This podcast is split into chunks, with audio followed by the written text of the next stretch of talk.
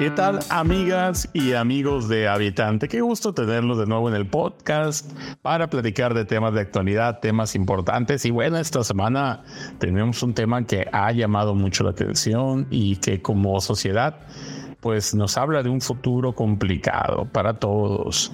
Y es el tema de cómo han subido las temperaturas de un año para otro, de un verano para otro. Las temperaturas promedio están en niveles increíbles, históricos. Estábamos viendo un dato, tan solo en el estado de Sonora, 2.5 grados más caliente el verano de este año que el verano del año anterior. ¿Qué va a pasar si esta tendencia sigue? En 10 años en dónde vamos a estar, en qué temperaturas, qué va a pasar con la actividad económica, qué va a pasar con la actividad diaria si pues llegamos ya a esos niveles de 55, 60 grados en el día, si esto sigue en este rumbo en el que va. Y es que yo creo que la sociedad no ha entendido, no hemos entendido como sociedad los cambios tan fuertes, tan destructivos que vienen con el tema del cambio climático. Y bueno, vamos a platicar de este tema y para eso, como siempre, me da mucho gusto darle la bienvenida a mi amiga habitante. ¿Qué tal, amiga? ¿Cómo estás? Hola, ¿qué tal, amigos? ¿Qué tal a todos los que nos escuchan? Espero que se encuentren muy bien esta semana. Gracias por acompañarnos una semana más en el podcast de Habitante. Es un gustazo tremendo tenerlos por aquí y hoy vamos a platicar justo como decías de este tema importantísimo porque es algo que nos afecta presente, pero sobre todo a futuro, ¿no? A veces vemos muy futuro el cambio climático, el, la elevación de la temperatura y como que pensamos que no nos va a tocar o que no es un problema tan grave. Las empresas y los gobiernos también se han dedicado a minimizar este problema, pero estamos viendo ya sus efectos.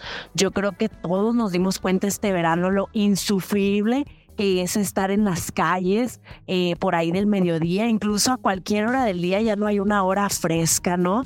Y pues se ha puesto muy fuerte porque grábenselo, este es el verano más frío de nuestras vidas, porque los siguientes, pues las temperaturas están por aumentar y esto no solamente nos afecta en cuanto a que es incómodo, sino que también afecta todo el balance y los ecosistemas, los animales, las plantas y pues el calor trae una destrucción masiva con ella, ¿no? Definitivamente, y no estamos tomando con la seriedad debida este tema. Las empresas, la sociedad, los gobiernos no estamos tomando con la seriedad. ¿Hace cuánto que ya deberíamos estar únicamente con vehículos eléctricos cargados con paneles solares? Hace mucho que debimos de haber hecho esa transición y por intereses económicos, por gobiernos permisivos, por gobiernos que siguen construyendo refinerías y no quieren eh, mudar a las energías limpias, pues vean ahí los niveles, ¿no?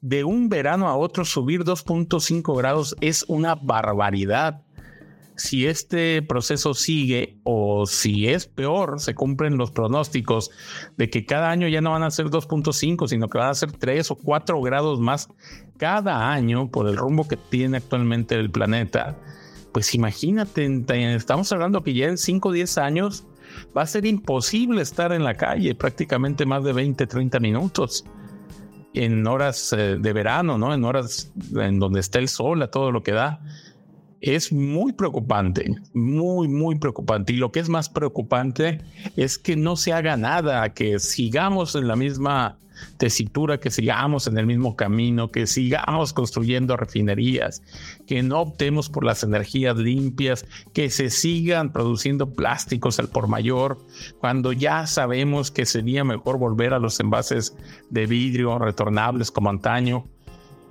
pareciera que todo el mundo está dormido, que nadie quiere despertar, que nadie quiere hacer lo que le toca, que los gobiernos están protegiendo oscuros intereses sin importarle lo que va a ocurrir. La gente está muriendo en cifras increíbles en todo el planeta por el tema del calor, por los golpes del calor. Veíamos en Europa, veíamos en Estados Unidos, incluso en Nuevo León, en México también. O sea, es una cuestión impresionante la cantidad de efectos nocivos de este cambio climático, de este verano tan extremadamente caluroso como nunca antes en la historia y cómo todo sigue igual. La misma cantidad de vehículos o más emitiendo eh, pues contaminantes al ambiente. Los plásticos produciéndose el por mayor. la gente que se niega a entrar a las energías limpias, eh, los gobiernos que se niegan a cambiar las leyes, los reglamentos para que todos vayamos hacia energías limpias. No, no, no, al contrario.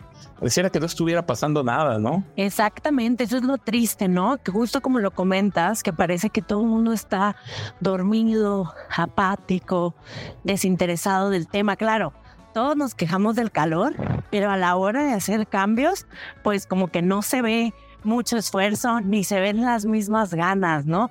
De generar un cambio, de cambiar de hábitos. Nosotros en casa podemos empezar reciclando la basura, separando a nuestros residuos orgánicos de los inorgánicos, pues eso genera muchísimos gases, genera muchísima contaminación y eso es algo que nosotros pues podríamos hacer sin ningún problema para mejorar la situación, ¿no? Así como también votar por candidatos que promuevan, ¿no? Las energías limpias, que promuevan otro tipo de tácticas, que ponga frenos más duros y trabas más duras a las empresas porque, pues claro, nosotros como individuos podemos hacer muchísimo por nuestro mundo y por supuesto que podemos usar más la bicicleta, optar por energías renovables, no usar plásticos de un solo uso, llevar nuestras bolsas al súper, etcétera. Pero definitivamente la mayor parte de la contaminación es por parte de las grandes empresas y tenemos que hacer algo para regularlas. Y porque es increíble los retos sin precedentes, verdaderos retos que nunca antes se habían tenido. Cuando vemos las cifras de que los días con temperaturas de más de 50 grados se han triplicado de 1980 a la fecha, cada día más y más lugares del planeta marcan 50 grados a la sombra. Y si, pues lo que comentamos, si fuera pues que vamos a llegar a los 50 y ahí se va a quedar la situación, pues a lo mejor hasta no pasaría nada, ¿no? Pero esto lo que está ocurriendo es que va más y más empeorando año con año. No va a detenerse en los 50 grados. Vamos a tener días increíblemente calurosos. ¿Qué va a pasar con la humanidad? Estos retos nunca antes vistos hablarían pues que incluso ya algunas personas lo plantean, la humanidad va a tener que vivir bajo tierra y esto sería la humanidad que logre sobrevivir, porque pues no todos podrían sobrevivir a estas condiciones, ¿no? No todos tendrían el recurso para hacer ese cambio de forma de vida. Eh, así es que, pues, no se ve como una solución viable para el, para el grueso de la humanidad. Y entonces, ¿qué queda? Pues queda migrar ya inmediatamente a las energías limpias, dejar de consumir combustibles fósiles, dejar de producir plásticos, plantar más árboles y no solo plantar, sino cuidarlos, ver que crezcan bien. ¿Cuántos casos vemos de gente que le dice, oye, quita el árbol porque me estorba ahí o no me gusta que tire hojas? No entiende la gente, no entiende la gente que no podemos eh, detenernos a ese tema de que si me estorba la vista o si está tirando hoja el árbol, hay que cuidarlo, no quitarlo jamás a los árboles. Hay que cuidarlos y plantar más árboles. Y bueno, es un reto muy, muy grande para todos. Reciclar el agua, eh, buscar el, reciclaje del agua, desde luego, ahí le toca mucho a los gobiernos, ¿no? El poder limpiar las aguas que son, eh, deben ser tratadas en los municipios y bueno, utilizarlas para regar estos árboles, para regar camellones. En fin, un sin fin, un gran número de medidas que sabemos que eran para ayer, no, no para que empecemos a hacerlas hoy, eran para ayer y que no se están tomando, ni siquiera hay, hay trazas de que se vaya a tomar pronto. Pues bueno, yo creo que eso nos va a costar mucho a toda la humanidad, ¿no? Así es, ¿no? Y además, ¿qué decimos de los animales, ¿no? De la naturaleza, que ellos pues no tienen opción, no tienen forma de elegir, de elección como para decir, ay, pues me cambio de hábitat, me voy a otro lugar, ¿no? Entonces estaremos perdiendo una biodiversidad enorme y no solamente sería una pérdida a la vista, ¿no? No solamente sería como, ay, bueno, ya, todo va a ser desierto. No, ojalá fuera tan sencillo todo, pero eh, la eliminación, la extinción de una especie, ya sea animal o vegetal, trae muchísimas consecuencias en las demás especies porque todo está conectado, ¿no? Entonces, qué importante que desde hoy, desde que podamos, empecemos a hacer cambios nosotros, pero también ejercer presión al gobierno que imponga sanciones a las empresas que tiran sus desechos eh, de manera irresponsable en ríos, que contaminan aguas, que contaminan el mar, empresas que talan árboles, que empiecen a combatir el narcotráfico también. Eh, que igualmente pues causa muchos problemas, ¿no? Porque toda la tala que hacen de hábitats protegidas para sembradíos, también obviamente la tala eh, que no está permitida, la tala ilegal de árboles, y también pues que piensen en formas de infraestructura que no generen más calor, ¿no? Porque qué diferencia es caminar en una banqueta a pleno rayo del sol caminar en una banqueta rodeada de árboles, ¿no? Que, em, que le den prioridad a las áreas verdes, que no solamente siembren pasto, sino que se interesen en ver qué especies nativas tenemos en México, que hay que proteger y hay que sembrar, ¿no? Porque muchas veces vemos estos campos que siembran de lavanda o césped, pasto, y pues sí, se ve bonito, pero no es lo ideal porque el pasto, el césped absorbe mucha agua, no es una especie nativa, requiere mucho mantenimiento, si se seca es difícil volver a revivir y pues es difícil de mantener y no tiene, no atrae biodiversidad de insectos, de animalitos, de polinizadores. En cambio hay que trabajar con la naturaleza del terreno en el que estemos, ¿no? La lavanda es bellísima, es preciosa, pero tenemos otras especies mexicanas nativas que requieren menos mantenimiento y que son nuestras de nuestra tierra, que se dan aquí, que fácil se mantienen. El hecho de tener áreas verdes no debería de significar un aumento en el mantenimiento en los costos. No, al contrario, tener áreas verdes que favorezcan al usuario, que promuevan que la gente camine, que promuevan que prefieras usar la bicicleta al coche, que promuevan también eh, créditos para que las personas puedan obtener un automóvil eléctrico híbrido eh, y que esa energía, en vez de provenir de, la gasolina, del petróleo, pues que esa energía venga del viento, del agua y de muchas otras maneras que la misma naturaleza nos da los medios para ser muchísimo más sustentable. Así es, y creo que queda claro que lo que ocurrió este verano ya no podemos permitir que se siga repitiendo en los próximos años. Estos aumentos tan increíbles de temperatura se tienen que detener ya.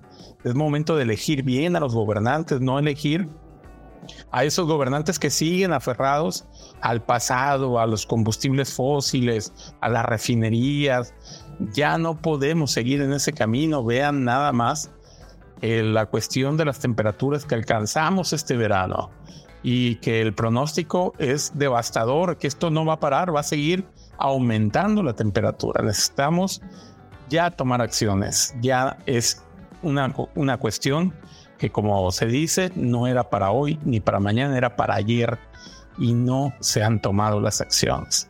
Muy preocupante, la verdad ver la cantidad de gente que ha muerto en este verano por golpes de calor, incluso jóvenes, veíamos el caso de un joven de 15 años en Ciudad Obregón, en Sonora, que murió por golpe de calor. Es tremenda la cantidad de gente que está muriendo por golpes de calor y por deshidrataciones. Tenemos que tomar conciencia ya, ojalá y lo hagamos como sociedad porque realmente estamos en un gran tema muy muy peligroso y que requiere de actuación ya. Bueno, por eso estamos llegando al final de este podcast. Como siempre, agradeciéndoles el favor de su atención, recordándoles que estamos en todas las redes sociales, nos encuentran en Facebook como habitante y como caminante, también nos encuentran en Twitter, en Instagram. Háganos llegar sus comentarios y qué opinan de este tema. Si ustedes también lo consideran un tema urgente y que no está siendo atendido así como nosotros lo estamos viendo, ¿no? Así es que bueno, la próxima semana nos escuchamos con más en el podcast de Habitante. Muchísimas gracias por acompañarnos el día de hoy en este podcast, en este espacio que también es de ustedes y pues a ponernos las pilas, a ponernos las pilas porque casa solo tenemos una y hay que cuidar nuestro mundo. Muchísimas gracias por escuchar. Recuerda checar nuestro canal de YouTube en donde tenemos mucho contenido y videos, así como también checar los episodios anteriores de este podcast que son temas temporales, temas que nos importan a todos y que a todos nos impactan. Gracias por acompañarnos y hasta la próxima.